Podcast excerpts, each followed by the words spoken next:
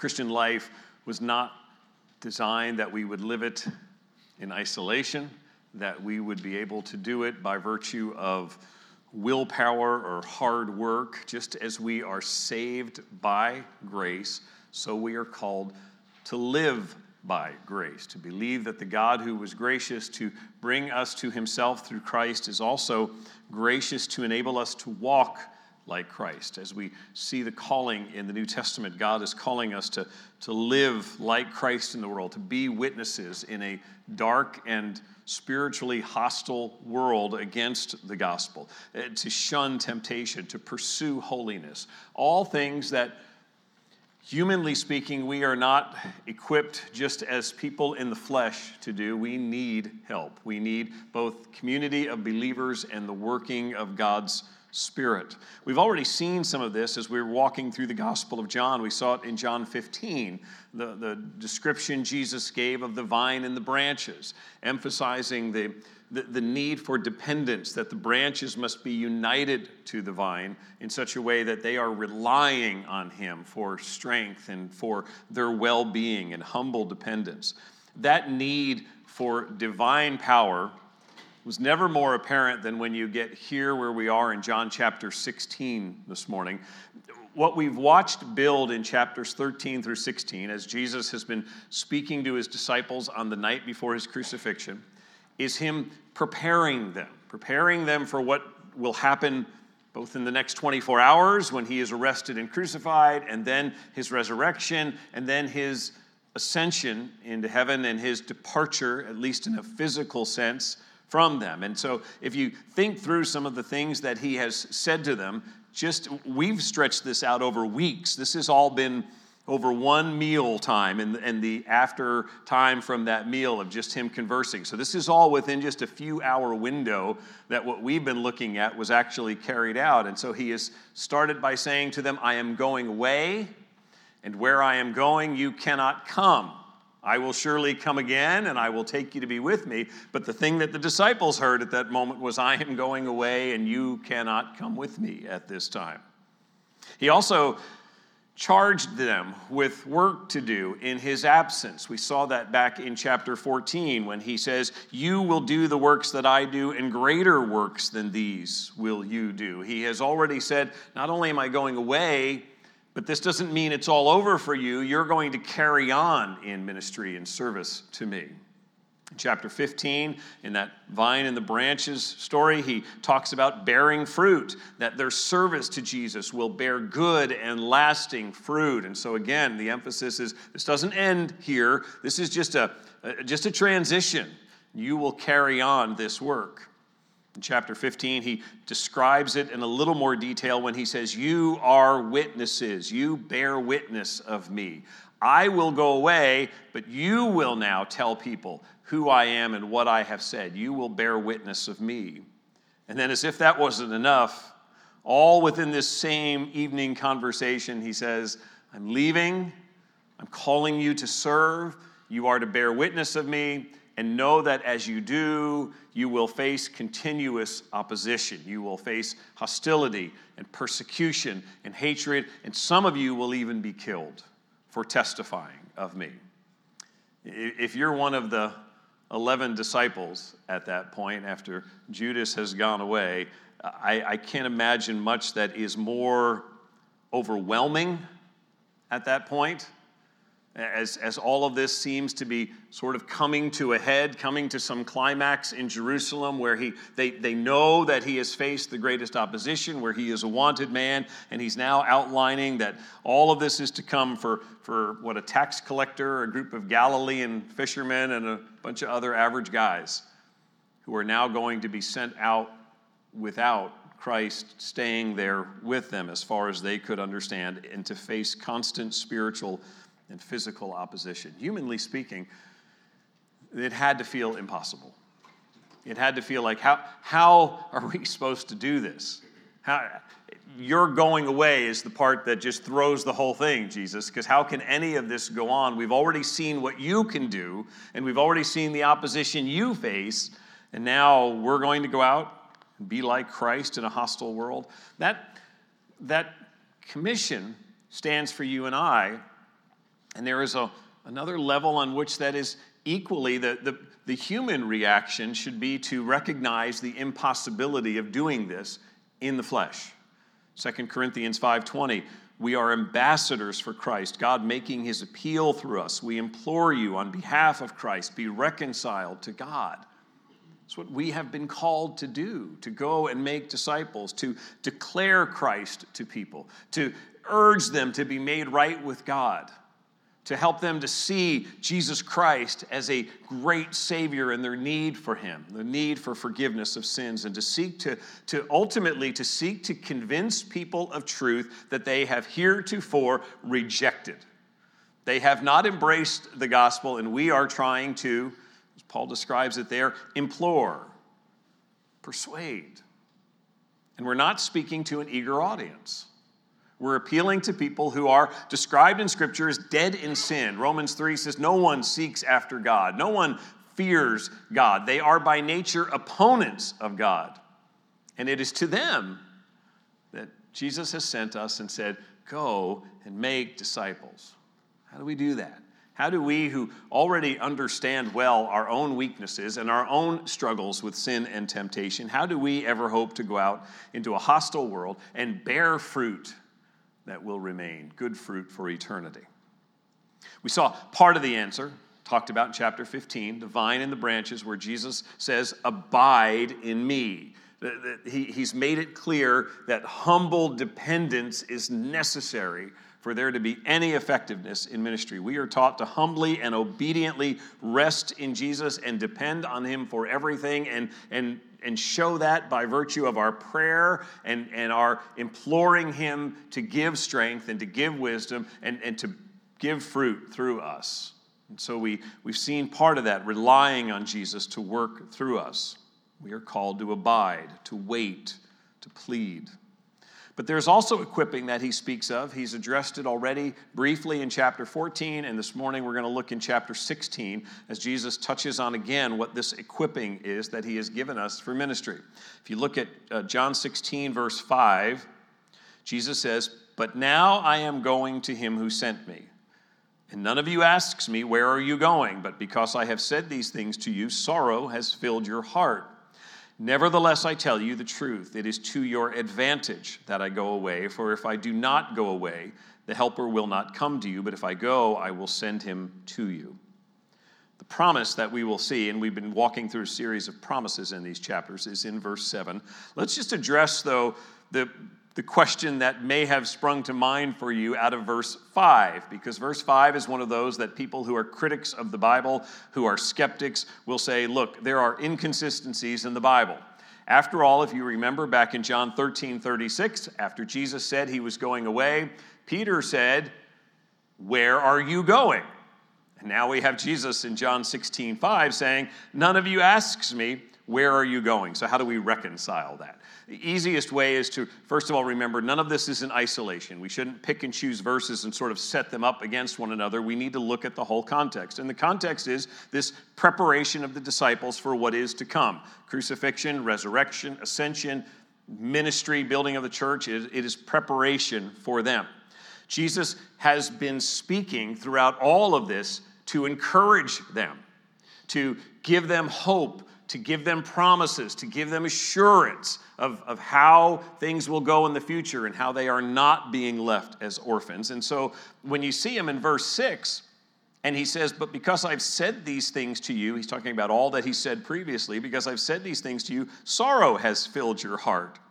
He is rebuking them at that point, and he's saying, All these things that I have said to you, intended for your benefit, intended to give you hope and wisdom and encouragement, you have heard the worst. You have essentially spun them back to say, oh no, this is all bad.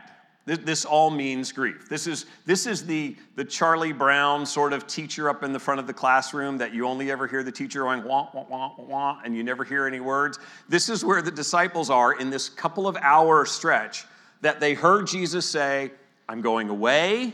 You can't follow me, and the world's going to be a rough place, and you're going out in it. And they heard all that, and everything else was just in that want want category of we don't get it. This, this can't possibly go well. If Jesus is not with us, then it can't go well. In chapter 13, when Peter said, Lord, where are you going? Jesus does not immediately answer. He doesn't say to Peter, I'm going to heaven, going to be with my Father. He will, but he doesn't say it there. And so Peter persists, but it's not the where question that's really sticking with Peter at this point. The Peter's next his follow-up question is, Lord, why can't I follow you?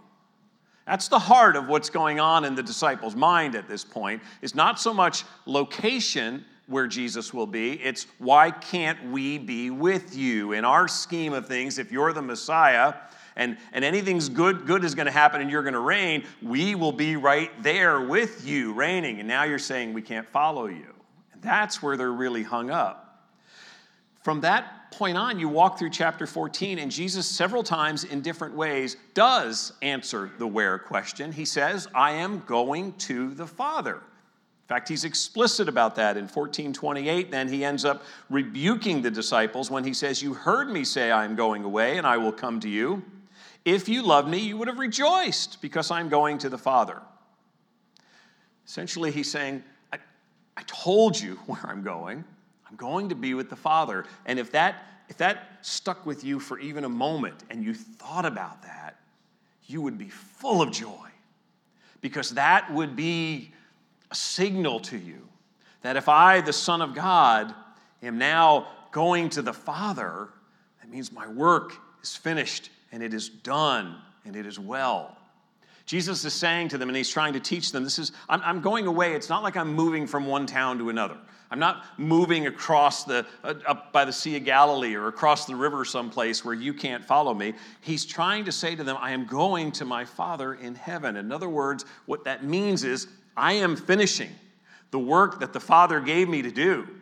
And the fact that that work is done and complete to the satisfaction of God the Father will come in that moment when I go to be with Him and am seated at His right hand. That will confirm to you that indeed all that I've said as Messiah, as Son of God, is now accomplished. And instead, all they are stuck on is, why can't we go with you where you go?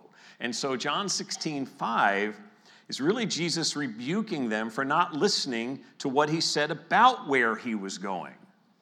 The, the idea that you're not asking where is, is, is hitting them for really not focusing in on the where part of what he's saying. They're just focused on the what about me part, the self absorbed part of why can't I be with you?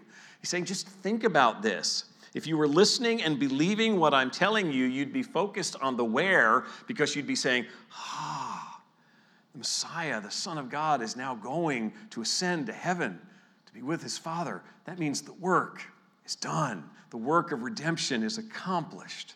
That's the reason for rejoicing.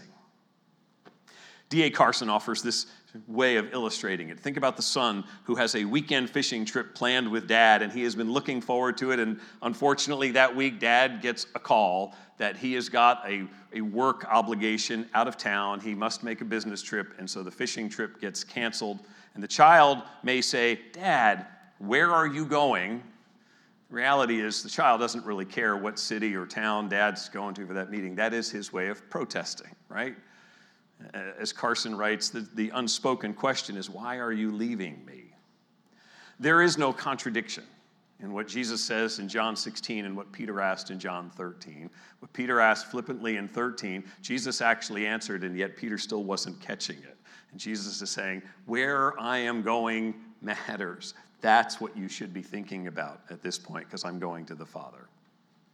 Now, the consequence, one of the consequences of his going is the promise in verse 7. Nevertheless, I tell you the truth, it is to your advantage that I go away. For if I do not go away, the Helper will not come to you, but if I go, I will send him to you.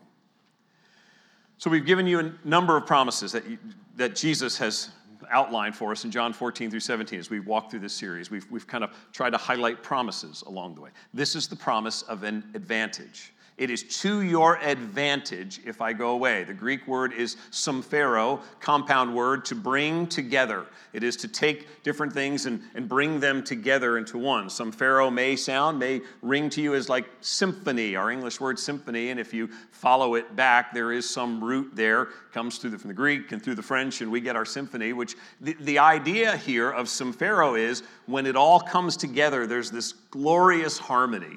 It all is wonderful and profitable. Just like when all of the instruments in the symphony are playing together, it is to the advantage of the audience as they hear and witness that harmony.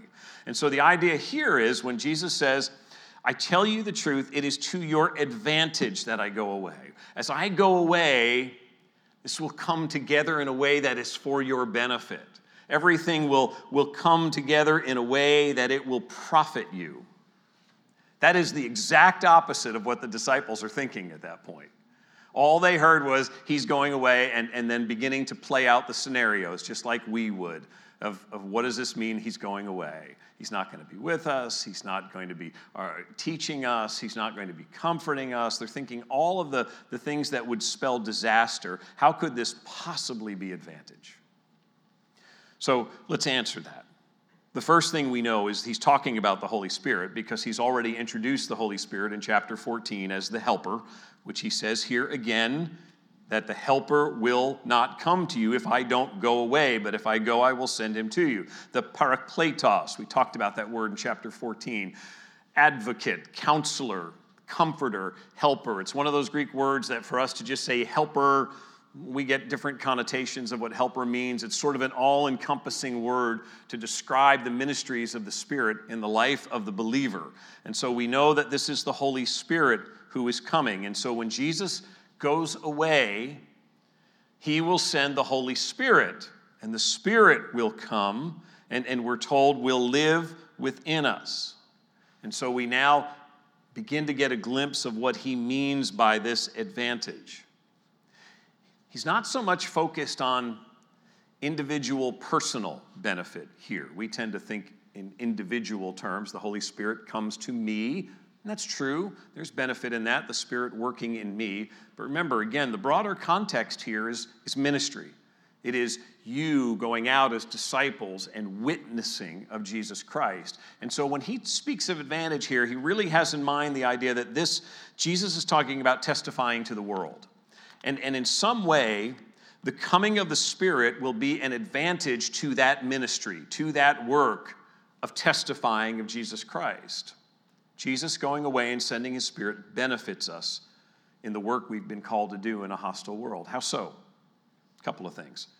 First one is in the sense of confirmation. This one is not in this passage, but it is clear from elsewhere in the Gospel of John that when the Holy Spirit comes, it is sort of completing this transaction of verse 7. If, if I go, I will send him. If I don't go, then he will not come. The fact that the Holy Spirit comes then is saying the work of Jesus Christ here on earth, that redemptive work has been complete. He has ascended to heaven. He's not just ascended out of our sight, but he is now before the Father and he is sending his Spirit. John 7:39 says for as yet the spirit had not been given because Jesus was not yet glorified. Disciples don't get all this right at this moment, but they will. They will eventually see that the coming of the Holy Spirit to live with and in believers is a, is a confirmation. It is a, a, a sure statement that Jesus is on high, that he is in heaven and he is at the right hand of the Father. And the evidence of that is the giving of his Spirit. The second benefit is a practical one that we all gain from. It is the, the unique intimacy that you and I have with our Savior, Jesus Christ. It is a, an intimacy that, in fact, we, we will celebrate here when we have the communion service. Part of that communion is just the idea of, of recognizing what it means to be joined to Christ. As Jesus said in John 14, 17, the Spirit will be in you. While Jesus Christ was on earth during those three, three and a half years of ministry, he voluntarily subjects himself to certain limitations of time and space. Yes, he is God in flesh. He is the Son of God. He does miracles that only God can do, and he does things with time and space, such as the, the fish, the feeding of the thousands, that, that certainly show the supernatural. But as for his presence with them, he has subjected himself to the limitations of time and space, so that on that night, as we're reading here in John 16, Jesus is in that place in Jerusalem with those 11 men. His other followers, who had already come to believe in him as Messiah, Mary, Martha, Lazarus, they are not being personally ministered to by Jesus in that moment. He is not in Bethany with them at the same time that he is in Jerusalem with the disciples because he is fully man, and at that moment, he is there in Jerusalem. So the reality now of the coming of the Spirit is all of that changes. Now, Jesus dwells in us. We are, as the New Testament writers love to emphasize, we are in Christ. Christ is in us. We are joined to Christ. There is a union that is intimate and deep and personal. We experience the presence of Christ. So that as we worship here in Lorton, we believe Christ is present with us as he is in other believing churches in Fairfax County, across Virginia, and around the world as he is with his people and in them because that is what the promise was. That's why he's able to say, This is to your profit.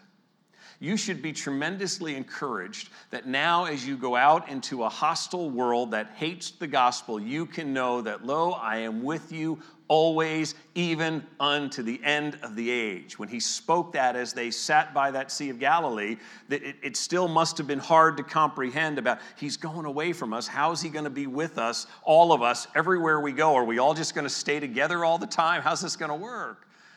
Spirit comes, and he is in believers, and that is to our advantage. Now, he's making his appeal through us.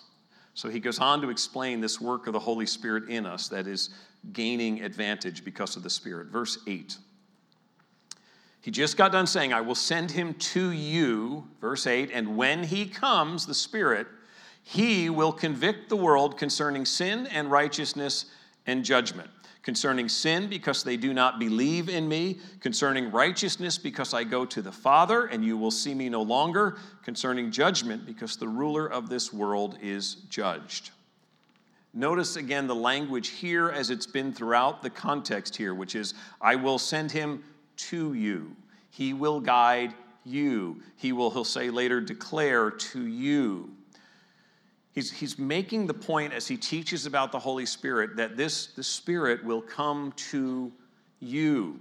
The Holy Spirit will not simply operate in a vacuum as this sort of force that's out there. He is a person who will come and dwell in you. We are the vehicles that he works through. It's not to say that the Spirit can't work apart from us and that he can't convict apart from the body of Christ. He can, but ordinarily his work is through believers, being in us. And so, verse 8 specifies that one of the things the Spirit does in working through us is convicts the world.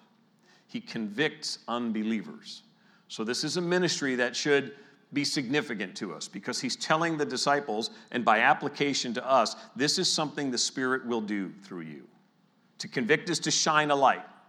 It's to expose, to take what's darkness and put light on it. And so he's saying that the Holy Spirit, who I'm sending to you, will now convict, expose the guilt of the unbelieving world. So that means, in some way, we are instruments through which the Spirit does that. Now, again, obviously the Holy Spirit can deal directly with a person's conscience with or without the testimony of a believer nearby. There are plenty of stories of people who came across the Bible, read it, were convicted by the Spirit, and brought to faith in Jesus Christ. I, I would contend that somebody probably got that Bible to where that unbeliever actually picked it up and read it. So God still used the instrumentation of the body of Christ in some way. But yes, the Spirit can do that. Ordinarily, though, and quite often, the Holy Spirit, what He is doing is accomplishing a work of conviction through believers.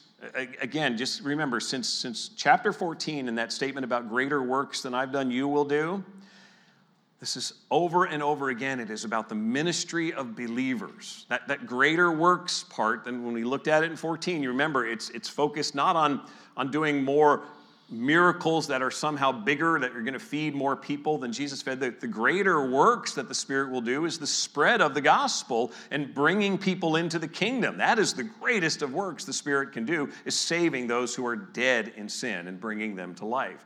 And he says to the disciples, Greater works than these will you do. You will see people turning to me, and there will be fruit born. And so we need the Holy Spirit working through us to do that. And part of doing that is convicting the world. The Holy Spirit exposes the sin of unbelievers, and He often does so through you and I.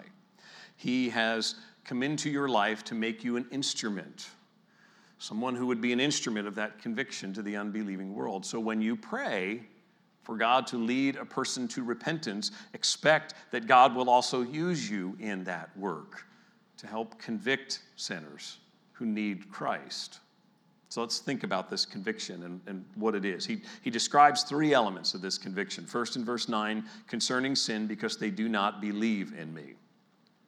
First aspect of this conviction is to expose unbelief.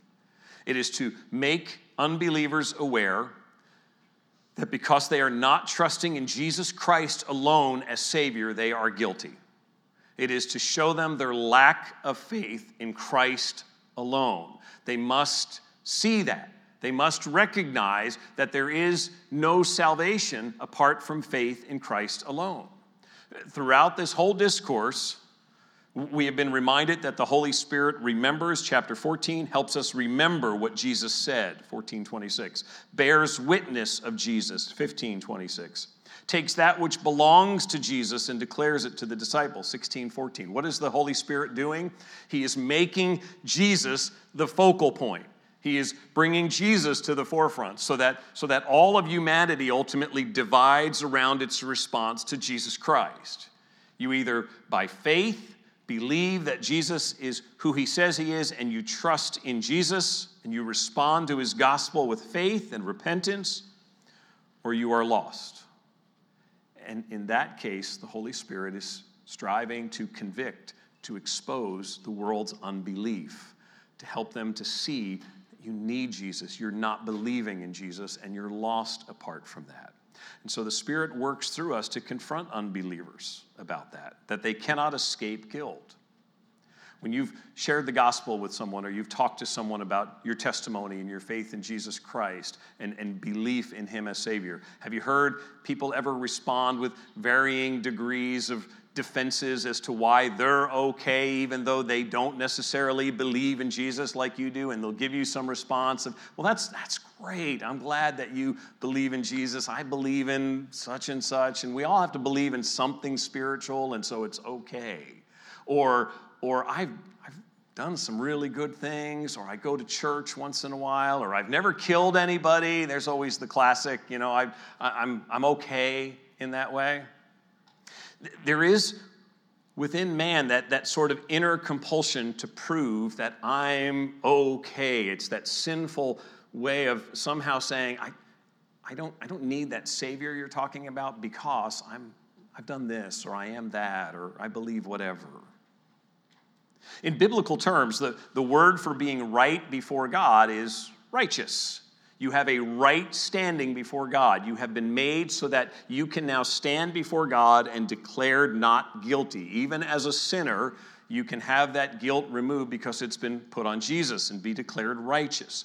There are only two ways that Scripture describes to be right, to be righteous before God. One is be perfect. Keep the law in its entirety, never have a thought, deed, word, action of any kind that is sinful. Be perfect, obey God's law from the beginning. I think we all agree failed, right? We all fall short on that. So that method is out. So scripture says the only other way is you must believe in the one who is perfect in righteousness, who has fulfilled the law, who has never sinned, whose righteousness is complete. You must receive his righteousness by believing in him, that he died in your place and that he rose again and then you will have righteousness with which you can stand before God. It is the righteousness of Christ. The Holy Spirit, it says in verse 10, then convicts unbelievers because they lack righteousness.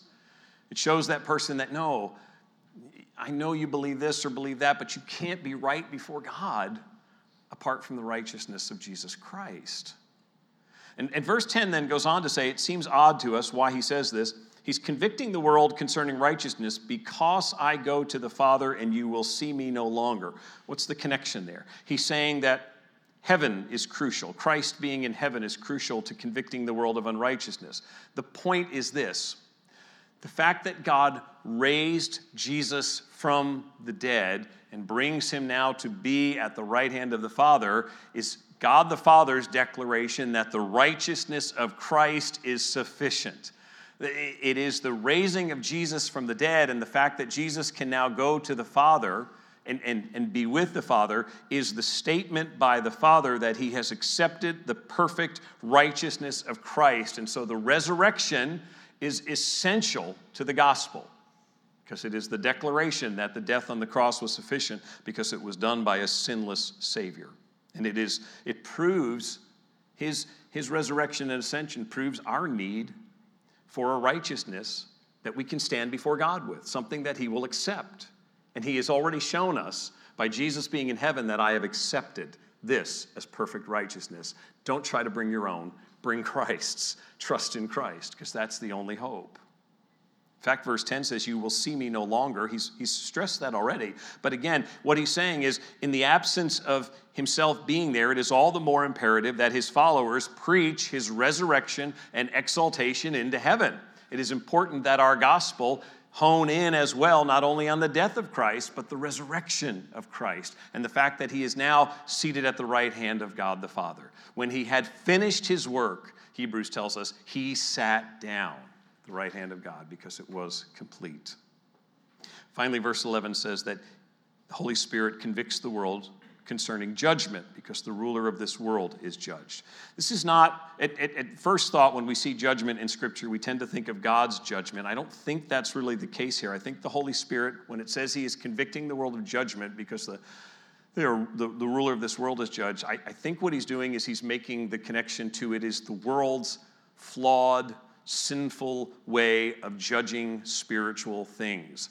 The conviction that the Holy Spirit carries through us is to expose the awful judgment that the world makes when it comes to spiritual things, when it tries to wrestle with death and the afterlife. Why? Why does the world make judgments about spiritual truths that are wrong and foolish?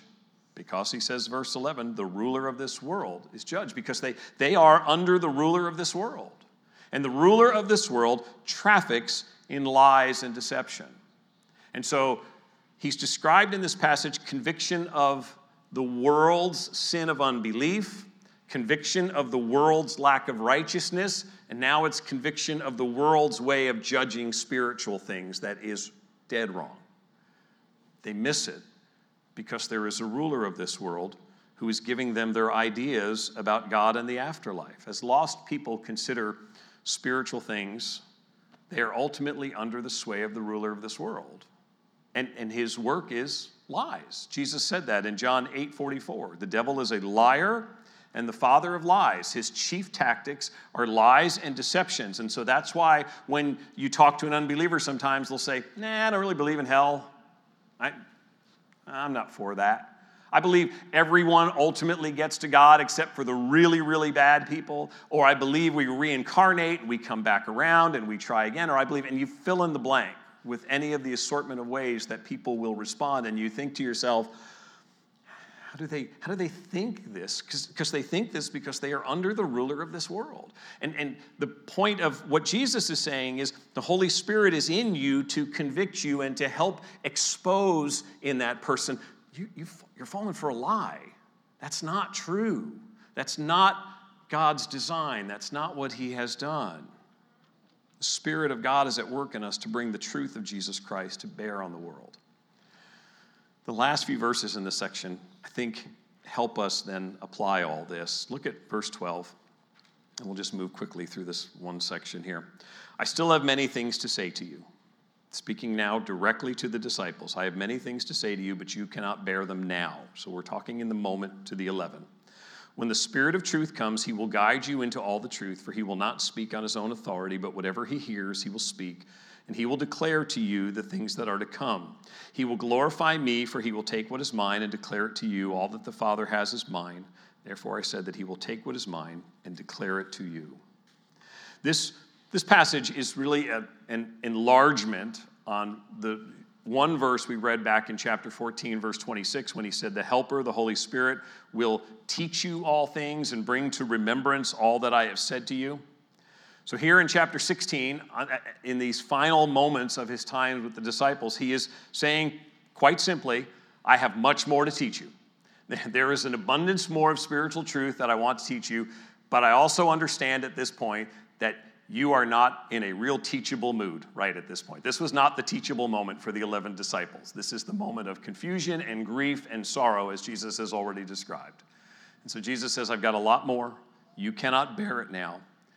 But when the Holy Spirit comes, He will teach you this is a very specific promise as he's saying to the disciples, Now I have more to say, but I can't do it because you can't bear it now. He's now addressing those 11 who will ultimately become apostles, who will, after the ascension of Christ, go out and begin to plant the church of Jesus Christ in local churches. And Jesus will build the earliest local churches through the preaching and teaching of these men who are the witnesses, who have seen Christ, and who will go forth from there.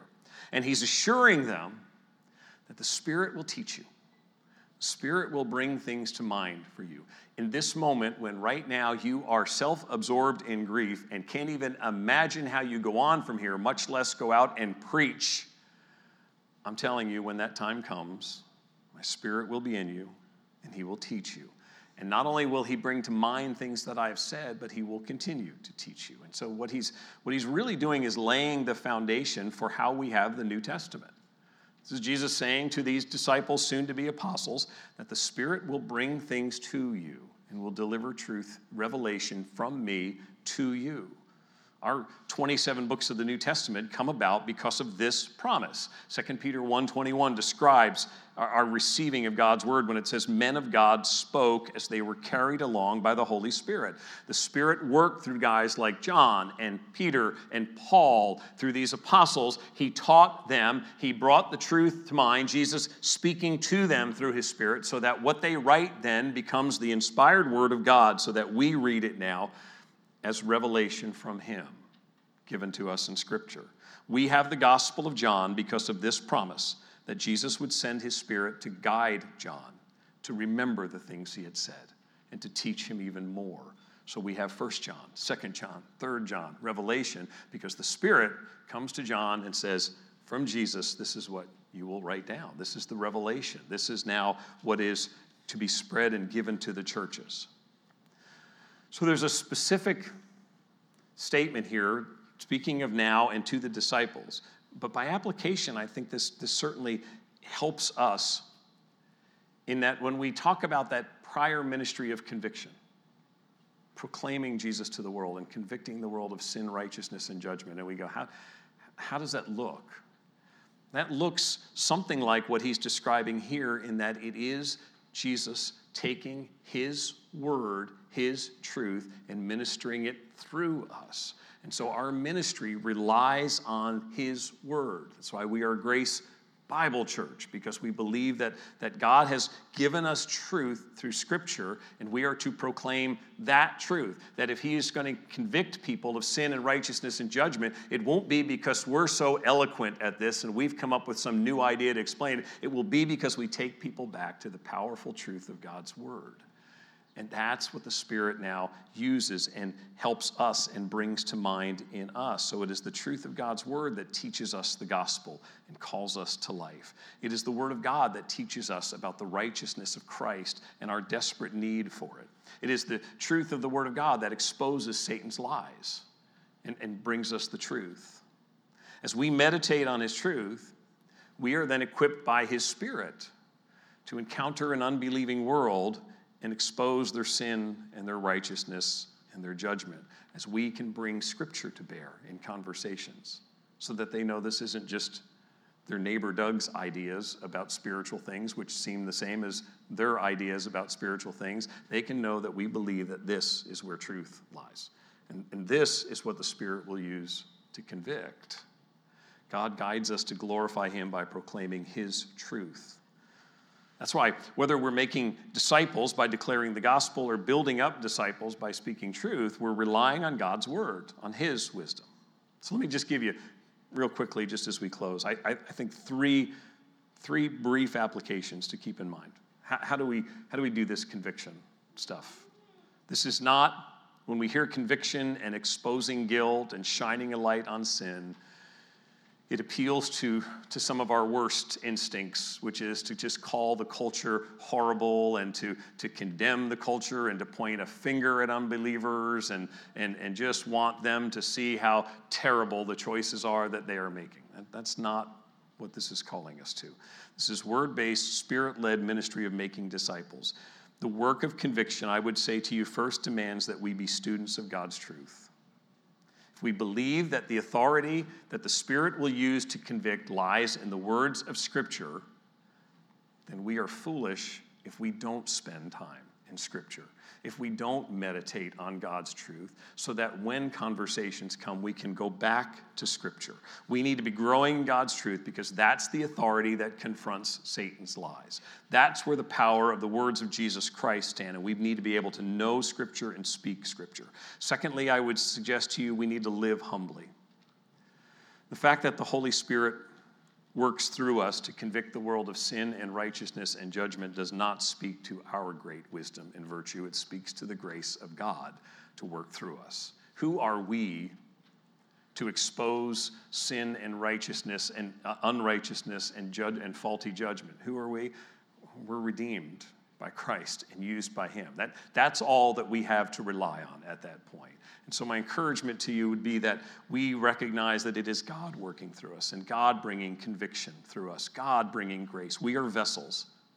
We first, humbly, must submit to the word and to its conviction.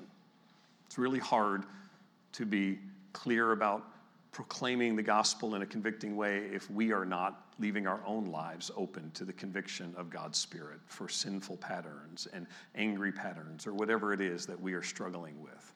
And, and so the Spirit needs to be working in us first. The goal is not for me to go around and blast unbelievers that they're all wrong and I'm some all wise judge. On the contrary, what I want them to know is yes, the Word of God says, without Christ, yes, you are lost, but I've got a, a wonderful Savior that I want to tell you about who has come to answer your sin of unbelief, who has come to give you righteousness, who has come to, to remove all the lies and bring you into truth.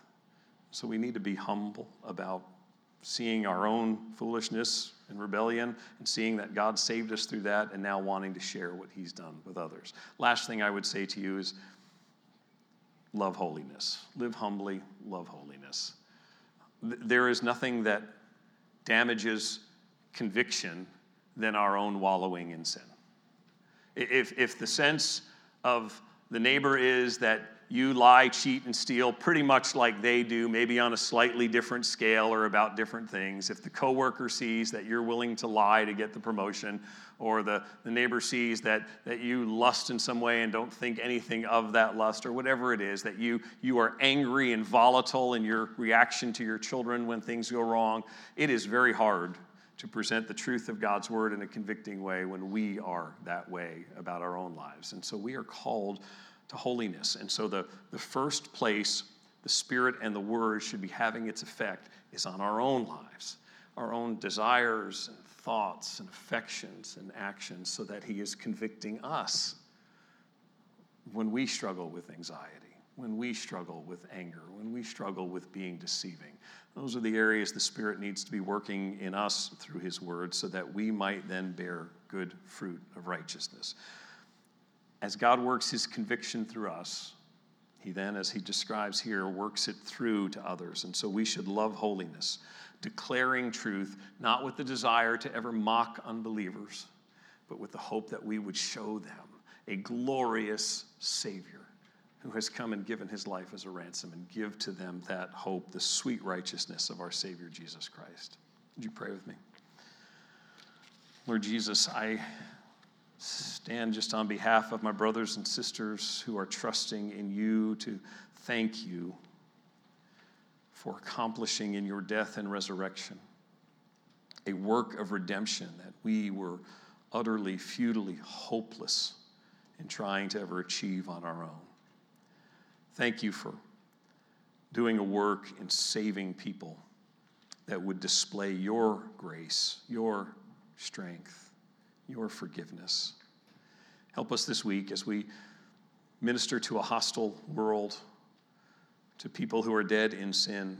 Help us to live out the truths of Scripture by the Holy Spirit's enabling to speak your truth into people's lives, not to condemn, but to allow your Spirit to expose their sin and to lead them to Christ, to show them the glories of a Savior and the righteousness that He offers.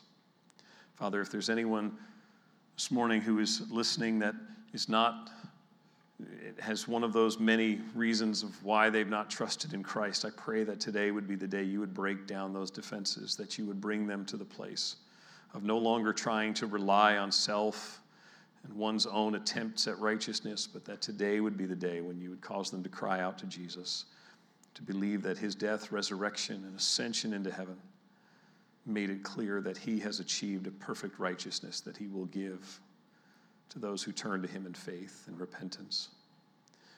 Jesus, we pray these things in your great name and for your glory. Amen.